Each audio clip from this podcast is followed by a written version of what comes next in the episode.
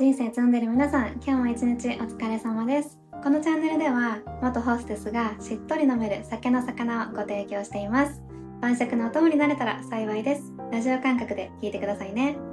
今日はね、アンチについてたくさんお話ししていきます。今現在、悪口に心を折られている方や、アンチがやめられないアンチご本人さん、暇つぶしにアンチの心理を理解したい方が楽しめる内容となっています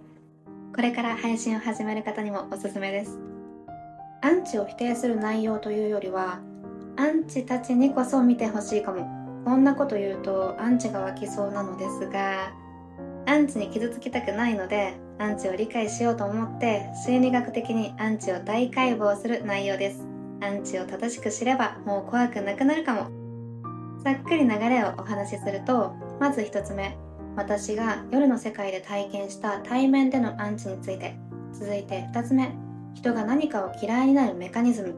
嫌悪感を抱く心理状態をお話ししていきます。3つ目はアンチをやめられない理由。ちゃんと理由がありました。アンチは改善できるってことです。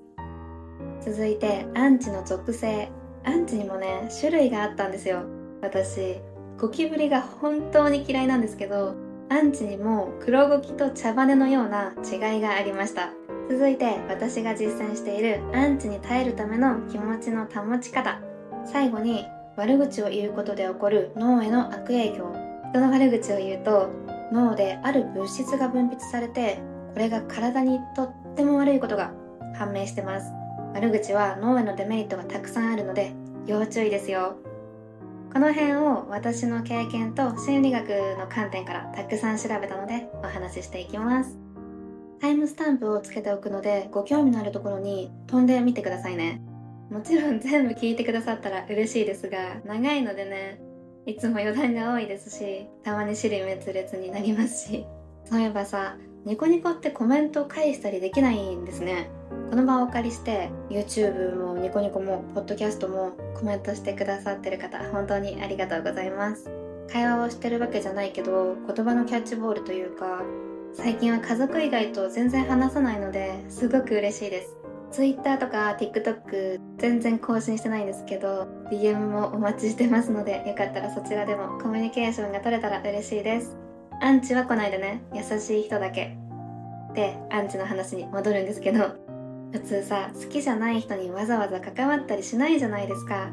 リアルの世界でならまだしもネットの世界で自分に合わないって人は見なきゃいいだけですよね。まあ当たり前の話なんですけど言論の自由は相手を傷つけていいってことではないですし彼らは一体どんな心理状態なんでしょうね。寂しいのかな。確か牛角だった気がするんですけど人気がなかった時にわざわざお金を払ってクレームを募集したらしいんですよね。ビジネスってさお客様の声はとても重要じゃないですか。でも求めてもないのに悪口言われてもって感じです。コンサルでも何でもないのにお前誰だよって思います。それを正当な評価だとか言論の自由だとかで正当化するのは正直頭おかしいって思っちゃう。言い方悪いですけど私には理解ができないからこいつら頭大丈夫かなって思っちゃいます。理解できない人や物に嫌悪感を抱くのは普通の感情で理解できないからこそ自分の価値観を押し付けたくなるのは分かりますよ。自分が正しいと思ってるからね。今私がやってるようにアンチする人の心理がわからないしアンチも含めて誰も得しないって私は思ってるからアンチやめなよって価値観を主張して押し付けようとしてます。こういうことなのかな？頭おかしいって今ちょっときつめの言葉を使いましたけどこれと同じことがアンチさんたちの中でも起きてるんでしょうかね。正義の反対はまた別の正義だという言葉が好きなのですがアンチにはアンチなりの正義があるんでしょうか。未知の生物ってさ最初は怖いけどちゃんと生態を理解して感情移入できれば怖さってなくなるじゃないですか。私ね語気が本当に嫌いなのでもう生理的に無理なんですけど雲は好きなんですよ。外見だけ見たら雲も可愛いとは言えないけど目もいっぱいあるし 足長いしでも好きなんです。それは私の大嫌いな語気を捕食してくれるからいつの間にか可愛く見えてきちゃって敵の敵は味方というか 一時期 SNS で話題になってたゴキを食べてくれる巨大グモをネットで購入したりしてました。ゴキハンターをねたくさん欲しかったので卵付きのママグモをお迎えしたんですけど部屋で話し飼いにしてたらねいつの間にかみんなどこかに消えちゃってお引越ししちゃったみたいで当時は部屋にゴキはいなかったってことなのかなってポジティブに考えるようにしてました。今もどこかで元気に生きてるといいな。今は猫ちゃんたちが虫を駆除してくれますが雲だけは救います。私はゴキに何もされていませんが姿形がとにかく生理的に無理なんですよ。存在してるだけで不快だからアンチたちがね生理的に無理って思う感情も理解できますよ。でもわざわざ私は語気に向かって誹謗中傷したりはしません。時間の無駄だし見てたくもないし考えたくもないもん。早く視界から消えてほしいし脳内から削除したい。でもアンチくんたちの思考回路はきっと違うんですよね。わざわざ語気に向かって悪口言いたくなっちゃうんですよね。ここは理解できなさすぎる。ちなみにナイトワークをしているとね対面でディスられるのは慣れてくるんですよ。お酒が入ってるしひどいことを言ってくるお客さんもたくさんいて対面なのでネットアンチよりも心の傷は大きかったと思います。面と向かってディスられるのは全然珍しいことではなくて事実だろうと事実じゃなかろうとそういういじりたい癖の方もいるんですよね。でもいちいち傷ついてたら仕事にならないので悲しいことを言われても笑顔で対応するくらいのことはできてました。でもそれって相手もちゃんと対面で話してくれてるわけだから傷はつくけどネットアンチよりも全然我慢できるし匿名アンチはタチの悪さが桁違いだと思います。キャバクラとかクラブとかってお客さんのお昼のストレスを減らす場所でもあると思うので普段と違う姿を見せてくれるのは嬉しいしどうにかいい気分になって帰ってもらって明日もまた頑張ろうって思ってもらえたらいいなってモチベーションでやってたので傷つく言葉もその人の本質じゃないっていう風に前提としては考えるようにしてたんですね。職場とか家庭とかで溜まったストレスって発散しないと壊れちゃうのは私自身が鬱になった今すごくわかりますしね。お金を払って欲を満たすのは私は悪いことではないと思ってます。それでお客さんたちが日常を幸せに生きられるならそれでいいってある意味で割り切れてました。あ女の子をディスるのを肯定してるわけではないですよ。ちゃんと傷つくからね。やめてくださいね。でもネットはさその人のバックグラウンドも何もわからないから同じような気持ちにはなれないですよね。もしかしたらネットアンチもストレスをたくさん抱えてて発散できる場がネットしかないのかもしれないけどサンドバッグになりますってそんな優しいことは言えないです。全部受け止められるようなマザー・テレサみたいな女性ではありません。私はド M 体質なのでプレイ中の誹謗中傷に関しては快感として拾えることもあります。えげつなさすぎるのは嫌ですよ。でも性癖的に許容範囲は広いと思う。だけどさ同意のもとだからねそれは。そういうプレイ中にメス豚って言われるのと何の前触れもなくいきなり知らない人にメス豚って言われるのは全然違うじゃん同僚の女の子がねお客さんに「お前ブスだな」って言われてたことがあるんですよそしたらその子がね「え私めっちゃお金かけてるんだけどどこ直したらいいと思う?」って聞いててわ上手だなって感動したことがあって彼女も内心傷ついてるはずなのにヘラヘラしててもさブスって言われたら誰しも普通に傷つくじゃないですか。でもお酒の席を盛り上げるっていう仕事上プロだなって思ってその女の子からたくさん学ばせていただきました。泣いちゃう子もいたし怒ってお客さんに殴りかかる子とかもいましたからね。対面だとさ相手から殴られるとかそういうリスクもあるわけじゃないですか。そういうのをちゃんと踏まえて暴言を吐いてくる人と匿名で何のリスクも抱えずにアンチしてくる人ってもう人間の質がそもそも違うと思う。ちなみに私がお客さんに言われた言葉で一番傷ついたのはねお前さ頭ねえんだろ。売れるとこ体と顔しかないんだから使ってもらう努力くらいしろや。今から2つ付き合えよ。みたいなことを言われてお酒の席なので口が悪くなる人も態度が変わる人もたくさんいたので慣れてたはずだったんですけどこれ言われた時は仕事終わった後号泣でしたね。中身を全否定された気がして。あ私人間としての価値がないんだなってこの時は思ったんですよね。顔と体しか価値がないなら体売るしかないのかなとかも思いました。まあ当時は10代だったので人間力なんて何も持ち合わせてなかったのも事実ですが外見だけはね悪くはなかったので若い頃ってそれでどうにかなるけど大人になるとそうもいかないじゃないですか。傷ついたけどこのお客さんのおかげで中身を磨こうって思って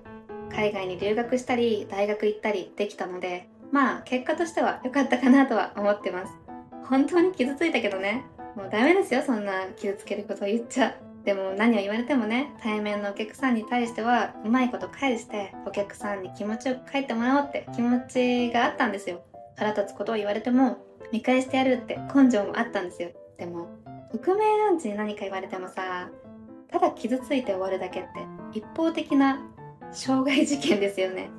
傷つくなら配信なんてするなって言われそうなので鬱なのに配信を始めた理由を簡単にご説明するとリハビリで始めました。あのここはアンチと関係ないので興味ない人はタイムスタンプから飛ばしてください。このままじゃ社会復帰できないし友達との会話も危ういしどんどん私が私じゃなくなっていく気がしたんですよ。でもこれはおそらく引きこもってたせいで長いこと家族以外の人と関わってなかったからかなって思って人と話してなさすぎてうまく会話もできないしでもこれって私だけじゃないですよねきっと。うつとかの前にさブランクが長かったら誰だって怖くなるじゃないですか。子育てを終えたママさんが社会復帰しようとしてもうまくできないとかそんな話も聞いたことありますし。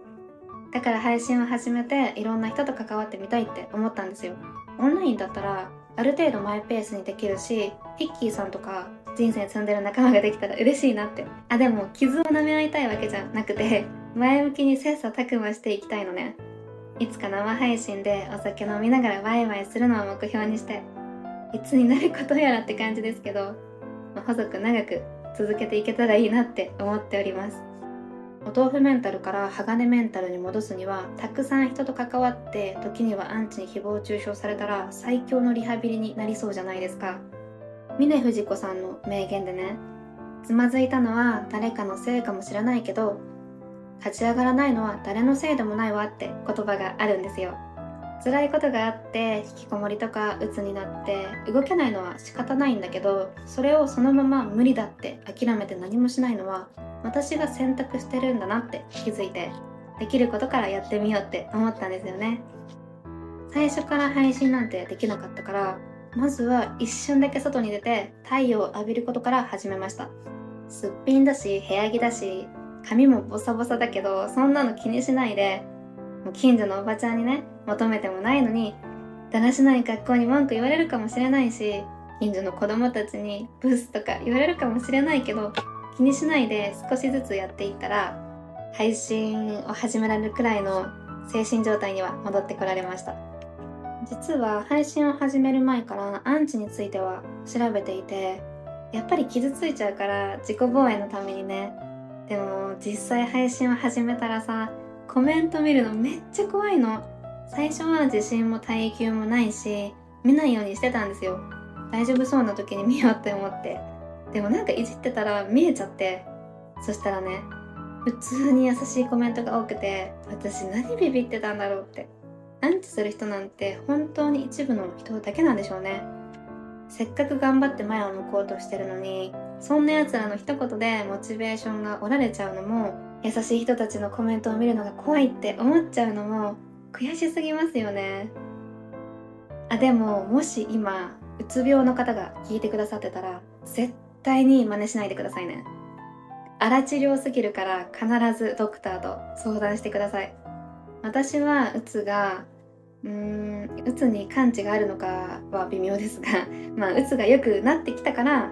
挑戦できてるだけでうつ病真っ只中にアンチと対峙するなんて無理ですし配信なんてするモチベゼロだったからまず動けるようになるまでゆっくり休んでください。そんなコーナーで前置きが長くなりましたがまずね前提としてアンチをするのはその人のことが気に食わないからだと思うんですけど広島大学によると人が嫌悪感を抱くのは8つの要因があるそうです。自分との相違相手への妬み相手への傲慢さ相手の自己中心性自己中ね。相手の主張過剰やったら自分の意見を押してくる人いますよね。自分との類似同族嫌悪ですね。これ意外と多いですよね。私貧乳なのでいつか放棄をしたいって思ってるんですけどだからなのかあんまり貧乳好きじゃないんですよ。あレスではないですよ。男性が好きです。あとは相手の外見相手の話し方だそうです。この要因が出現した時に自分の中の安心する世界を守りたくてでも相手がその安定を壊しかねないから嫌悪感を感じるみたい。潜在的にこの人は自分にとって危険だって察知するんでしょうね。例えば私とは考え方が違いすぎて私のことが嫌いなアンチがいたとしてもし私の配信のコメント欄がいいコメントばっかりだったら自分が嫌いな考えに賛同してる人が多いのでいい気分にはならないですよね。その人の中の世界では私の考えイコール悪なのに他の人はいいと思ってる。正さねばって思うんだと思う。人間にはデフォルトでホメオスタシスっていう機能があって生命維持のために変化を嫌うようにできてるんですけど人間本来の機能的にも自分が変わっちゃうかもしれないから怖くなっちゃうのは通常というか。でもこの人は思うよね。もしねこのまま私が配信を続けてたら私みたいな考えをする人が増えるかもしれないし否定する自分が少数派になっちゃうかもしれない。そうなったら自分が今まで維持してきた世界が壊れて自分が否定されるかもしれない。これは自分にとって不都合だからどうにかしなきゃって気持ちになるみたいです。相手を落とすコメントとかしてアンチ仲間が増えるとそこに達成感を覚えてもっと過激な行動に出たくなっちゃうんだって。じゃあなんで嫌いな人にわざわざ自分の時間を使ってまで悪口を言いたくなるんだろうって思うじゃないですか。悪口ってねドーパミンが出るんだって。ドーパミンは目標達成やモチベーションにもつながる幸せホルモンでもあるんですけど快感を覚えてまた同じ行動をしたくなっちゃう機能もあって別名快楽物質とも呼ばれています。以前依存について深掘った動画でもお話ししたんですけど依存もドーパミンが関わってるんですよ。ドーパミンは快感を覚えてもっともっとって思っちゃうからより過激な行動をしたくなっちゃう。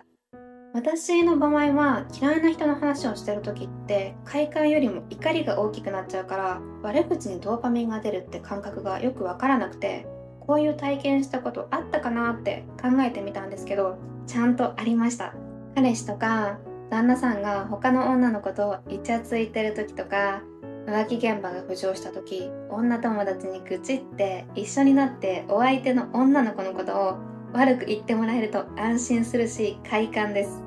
お相手の女の子の容姿とか全く関係ないんですよ。ただ話を聞いてもらってお相手の女性を落として安心したいの。彼氏の悪口もたくさん言ってすっきりしたいの。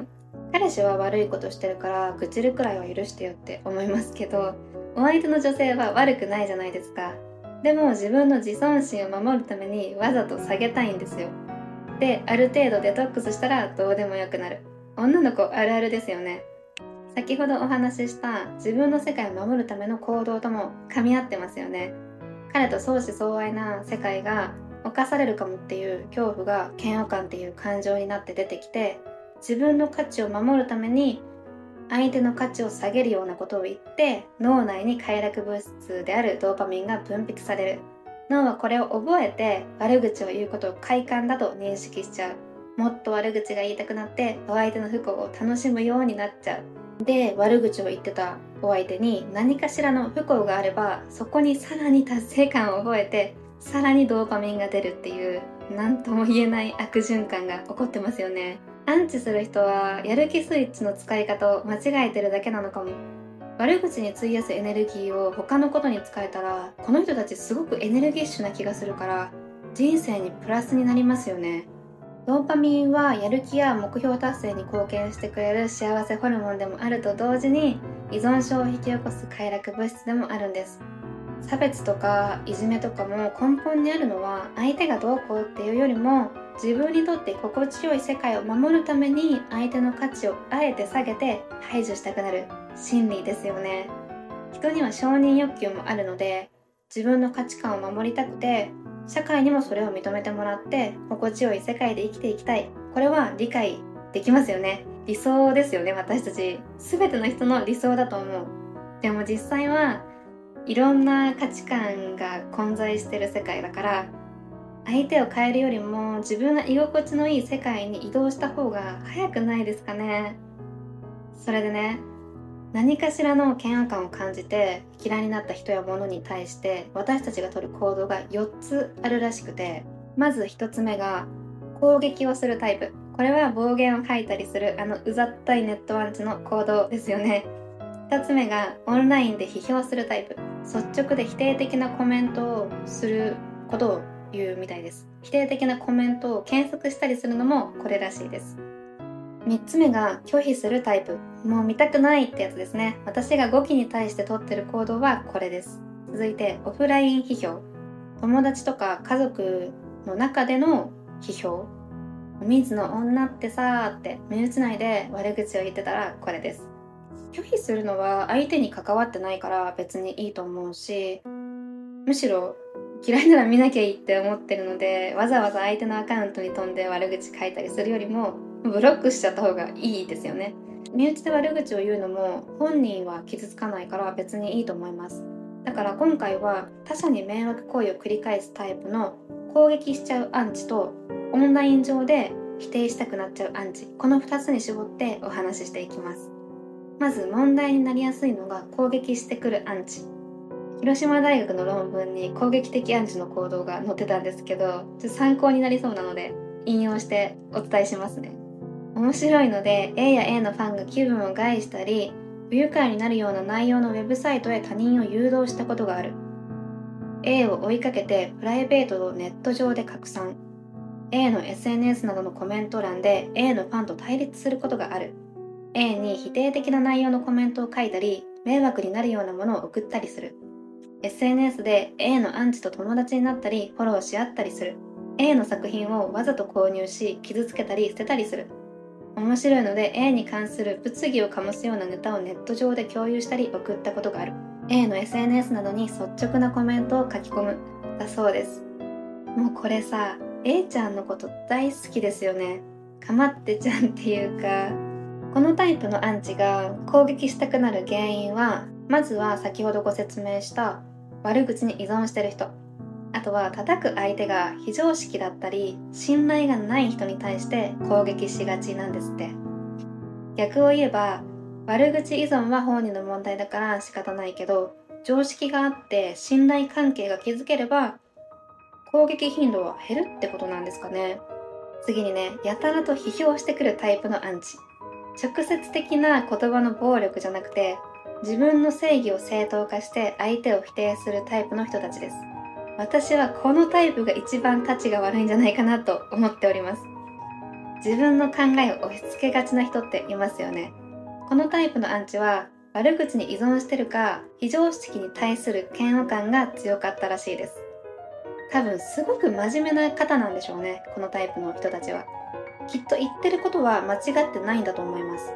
私は夜のお仕事をしていて既婚のお客様もたくさんいました。愛人とかではなくお客様だしこっちとしては何もやましいことはしていなくても私が世の中の奥様に嫌われるのは仕方ないと思う。子供の気持ちを考えろとか奥さんの気持ちを考えろとか言われるかも。間違ってないけど私の立場からすると批判される筋合いはないんですよね。合法だしお客さんと愛人関係だったわけでもないし接客業のお客様として仲良くさせていただいていただけです。枕営業とかもしてないしね。自分を正当化してアンチだとも自覚してない可能性がありますよね。このタイプと攻撃しちゃうアンチが混ざってる人が多そう。自分の正義の押し付けと人格否定をセットでやっちゃってる人多くないですか？最近亡くなられたタレントさんもご本人たちが納得してたなら何の問題もなかったのに外野が子供がかわいそうとか奥さんがかわいそうとか自己中だとか謎にしゃしゃり出てきておせっかいにも程がありますよね。自分本位な価値観を正当化して押し付けられるのって迷惑行為でしかないですけどきっとアンチご本人はそれを良かれと思ってやってるから多分かなり立ちが悪いと思う。この人たちは。例えばさ私が語気を意味嫌ってることに対してね語気愛好家に語気がどんなに生物として優れてて生命力に溢れてて足も速くて繁殖力もあってあの光沢が美しくてってご利用しされても私は語気を愛することはできません。頭では語気はただそこに存在してるだけで私に何も悪いことはしてないって分かってるんですよ。語気愛好団体はきっと何も悪いことをしてないのに日々大量虐殺されている彼らを救いたくて世界を変えようと頑張ってるの。そこでさ愛好家たちに語気は何も悪いことしてないのに大量虐殺してるお前はサイコパスだとか言われるのはいやまあそうかもしれないけど私には私の事情があるんですよ。だって生理的に無理なんだもん。放置してたら増えちゃうじゃん。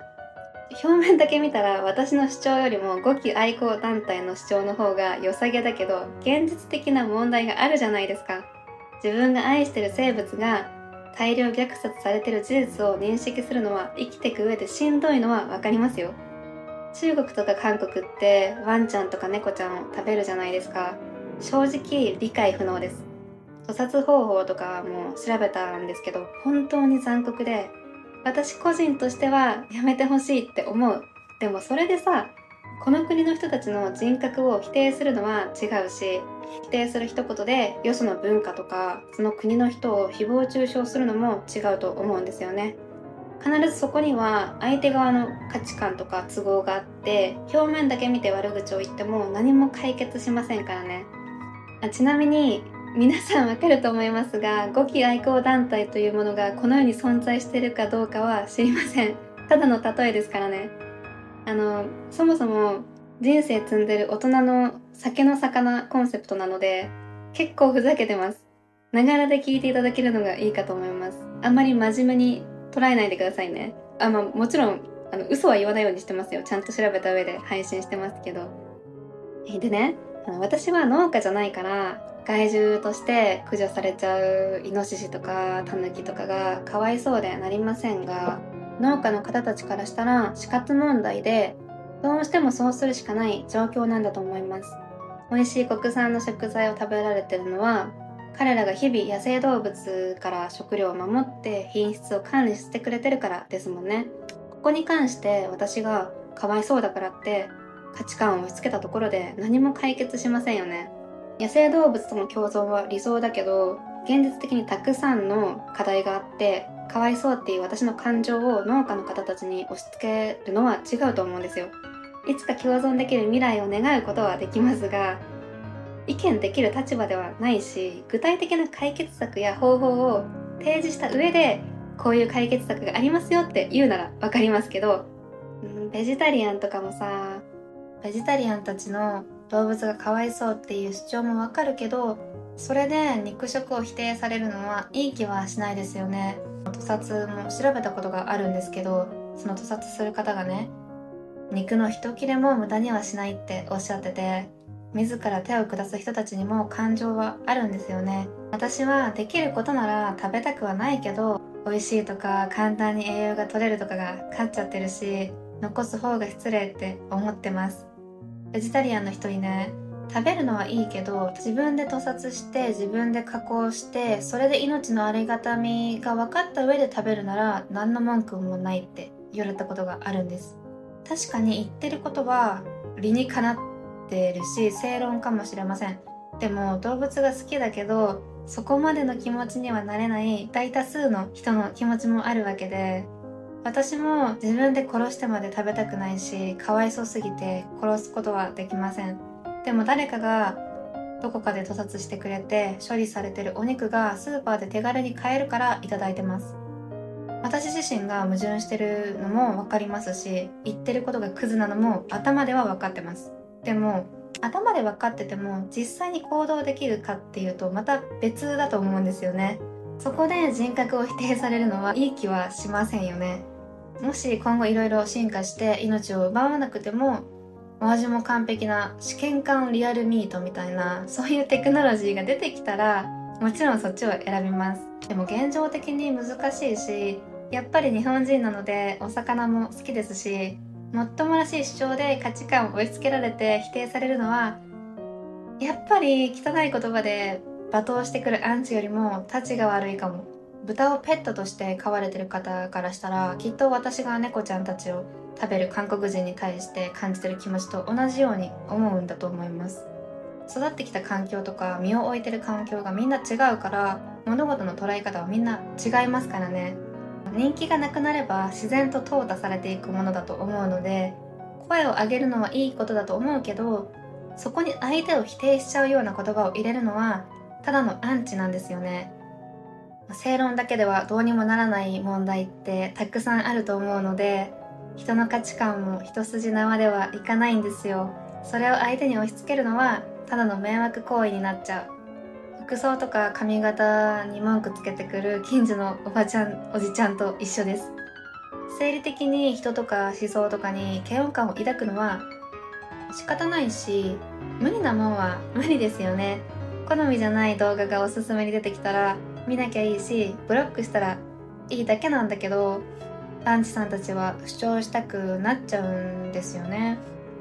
一時期引っ越ししたくて事故物件の見分け方を YouTube で調べてたらホラー系のチャンネルばっかりおすすめされるようになったことがあってでも怖いのそんなに好きじゃないので見ません。以上です。はいここまで調べてみてそもそも嫌悪感を感じる原因が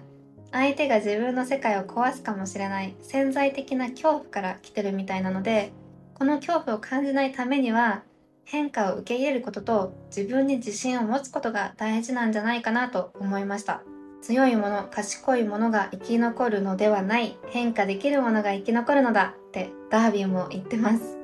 人間のデフォルト機能的に変化を怖がるのは仕方ないし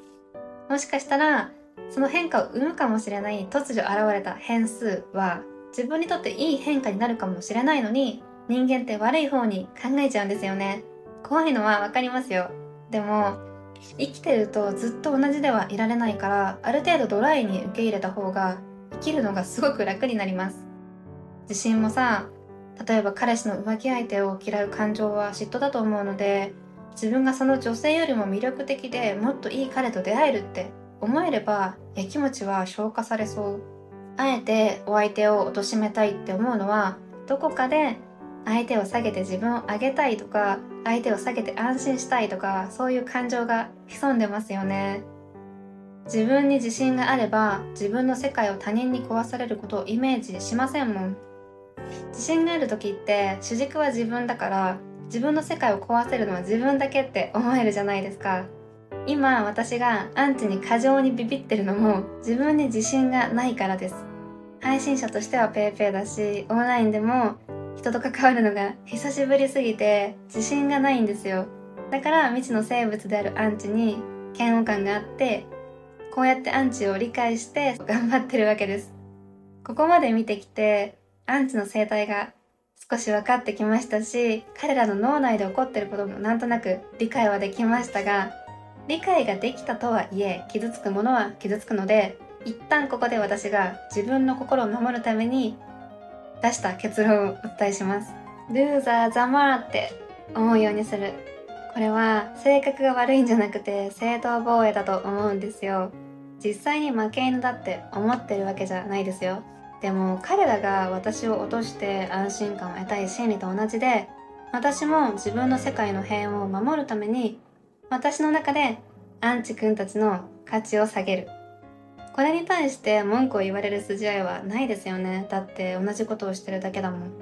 私はご本人に伝えたりはしないです。ただ心の中で思ってます。こんな風に考えたらなんか負け犬がキャンキャン言ってるなーで流せるじゃないですか。言葉は悪いけどそんな風に思ってないと自分を保てなくなっちゃうからね。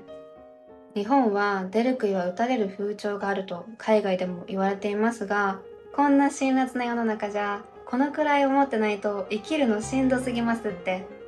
言葉の暴力に対する正当防衛も必要だと思います。ここで一旦アンチする人の特徴をまとめますね。アンチする人は悪口に依存してるか自信がないか語気愛好団体のような正論をかまして人格否定してくるおせっかいな人ってことです。そんな人たちの一方的な言葉の暴力にやられちゃうのは悔しいじゃないですか。だから私もシールドを貼ります。自分を守るためにね。今悪口を言われて傷ついてる方はそんな風に思ったらいいですよ。あでもちゃんと愛のある評価もあると思うからそういう愛の言葉とアンチをしっかり見極めるのも大事ですね。はい続いてここからは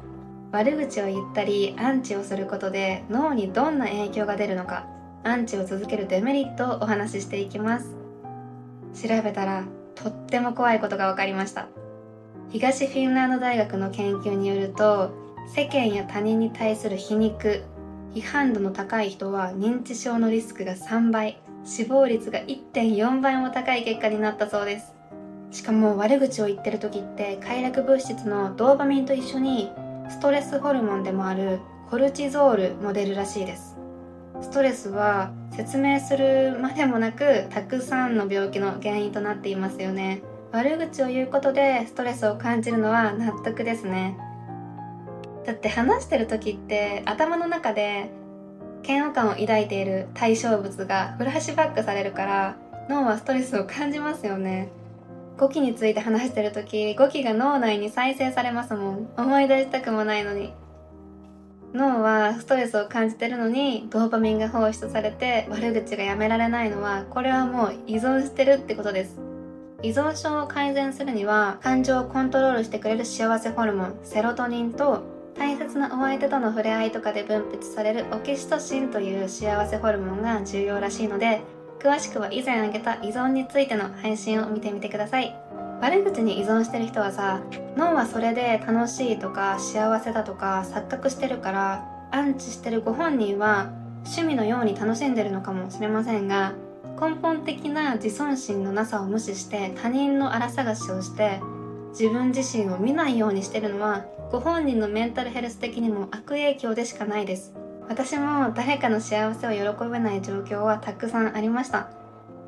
自分が一生懸命働いてたりお金に困ったりしてる時に玉の腰に乗って旦那さんのお金で贅沢してる女友達とかいい気分で接することはできませんでしたし自分の恋愛がうまくいってない時に友達の結婚報告とかさ喜べないよね。うつがひどくてベッドから起き上がれない時にインスタのキラキラした幸せ投稿とかもいいねとか思えないし不幸な話の方が聞いてて安心でした。自分より下を見て安心したくなるのは人間誰しも感じたことはあると思います。何もされてないのに嫌悪感を感じて勝手に自己嫌悪になって相手の不幸を願っちゃうっていうのは分かります。でもそういう精神状態の時はね自分の中の何かがおかしいんですよ。私はうつで寝たきりの時期はいい気持ちになれない人たちをミュートにしたりしてだって見たくないし見たって自己嫌悪になるだけなんだもん。本当に仲のいい友達の投稿だけを見るようにしてたんですね。そしたら何年も会えてない地元の親友がねいい一日だったってインスタのストーリーに上げてて私はその時ベッドから出られなくてご飯を食べる元気もない状態だったんですけど嬉しくて涙が出たんですよね。私の大事な人が幸せな一日を過ごしてたってことがすっごく幸せでその時ね愛ってこういうことかなって思いました。本当に好きな人の幸せって妬んだりしないんですよ。自分がどんな状況でもね。自分も幸せになれるんですよ。その人の幸せ報告を聞いて。どうでもいい人の幸せ投稿なんて自分がしんどい時に見たってハッピーにはなれないです。こっちはこんなにしんどいのになんだよこいつって思いますよね。それは普通ですよ。だって他人だもん。芸能人とかも他人ですもん。だからそういう風に思うのは仕方ないと思う。それで自尊心が削れたり相手を攻撃したくなっちゃうんだったら幸せを本当に喜べる人とだけ関わってた方がストレスがなくなるし絶対にいいと思いますよ。自己防衛は大事です。アンチもアンチで辛いですよね。他人の荒探しをしてそこに快感を覚えて依存して悪口ばっかり言って他人の不幸を願っちゃったり他人のことに過剰に干渉して正論ぶつけて攻撃したくなってそれに時間を費やしてる。かわいそすぎません？この人の人生。ご自身が変わらないとずっとその世界にいなきゃいけなくなっちゃうから叩いてる時間をご自身の内面と向き合うことに当てた方が絶対に幸せになれるのにできるだけ早く自分の心をいたわってあげないとなんとなく卑屈になったなとかなんとなく人のあらが見えるようになったとか人と比べちゃうなとかなんとなく自分の人生に満足できてないなとかこのねなんとなくを放っておくと後々自殺願望まで芽生える鬱に発展しかねないの。これは相手に原因があるんじゃなくて自分です。私もそうだったからすっごくわかる。なんかね放置しまくってたらいつの間にか取り返しのつかないことになってました。最初は気づかないと思うんだけどでもなんかおかしいを放置してると取り返しがつかなくなっちゃうんですよ。負け犬とか言って煽ってるけど私の方が鬱だし引きこもりだし社会に出れてないしお前の方がって言われそうなんですけどね。まあ事実だからいいんですけど一緒に負け犬から普通のワンちゃんになりましょうよ。別に勝たなくてもいいんですよ。できることから変えていくだけで本当に変わってきます。アンチしてる人も普段はきっと外でたくさん頑張ってるんだと思う。無理しすぎるくらいにね。はいここまでアンチについてたくさんお話ししてきましたがちょっとは可愛げが出てきましたよね。少なくとも語気への嫌悪感ほどではないです。まあ彼らも精神的に色々と大変なんだろうなとは思いました。でもこんな生き方してたらねしんどいと思うけどね。人生って思い通りにならないことがたくさんあるしその度にきつい言葉で批判したり自分の考えを主張してたら疲れません？先ほども少し触れましたが最近私が応援していたタレントさんが亡くなられたんですけどまあ誰とは言いませんが自分らしく生きていく選択をするのってとっても勇気がいることだったと思うんですよね。だからたくさん元気をもらってました。本人たちが納得してたら何の問題もなかったのに外野が他人の家庭に対して興味を持ちすぎててちょっと気持ち悪いなって思っちゃいます。奥さんがかわいそうとか子供がかわいそうとか言える立場じゃないじゃないですか外野はね。当事者が言うならわかるけど外野がブツブツうるさいよ。亡くなった後もさ自殺は逃げとか言う人がいてこういう人に聞きたいんですけどこの人たちは怖くないんですかね？死ぬの。痛みとか半身不随になるかもしれない不安とか遺族への償いとか未知の世界に行くこととかね。現実的に自ら命を終わらせることを考えると相当勇気がいることだと思いませんか？現実の問題に対峙する方がよっぽど楽だと思うな。それをさ逃げっていうのは本当に無神経だなって。アンチさんたちももう少しドライに物事を見た方が生きるの楽になると思いますよ。他人の理解できない価値観とかにいちいち反応してたら身が持ちませんって。パーソナルスペースがバグりすぎてる気がします。よそはよそうちはうちってママから言われませんでしたか？主張したいならそういうディベート系のミートアップとかに参加して身内で語り合ったらいいと思う。言論の自由があるからって相手を直接傷つけていいってわけではないですからね。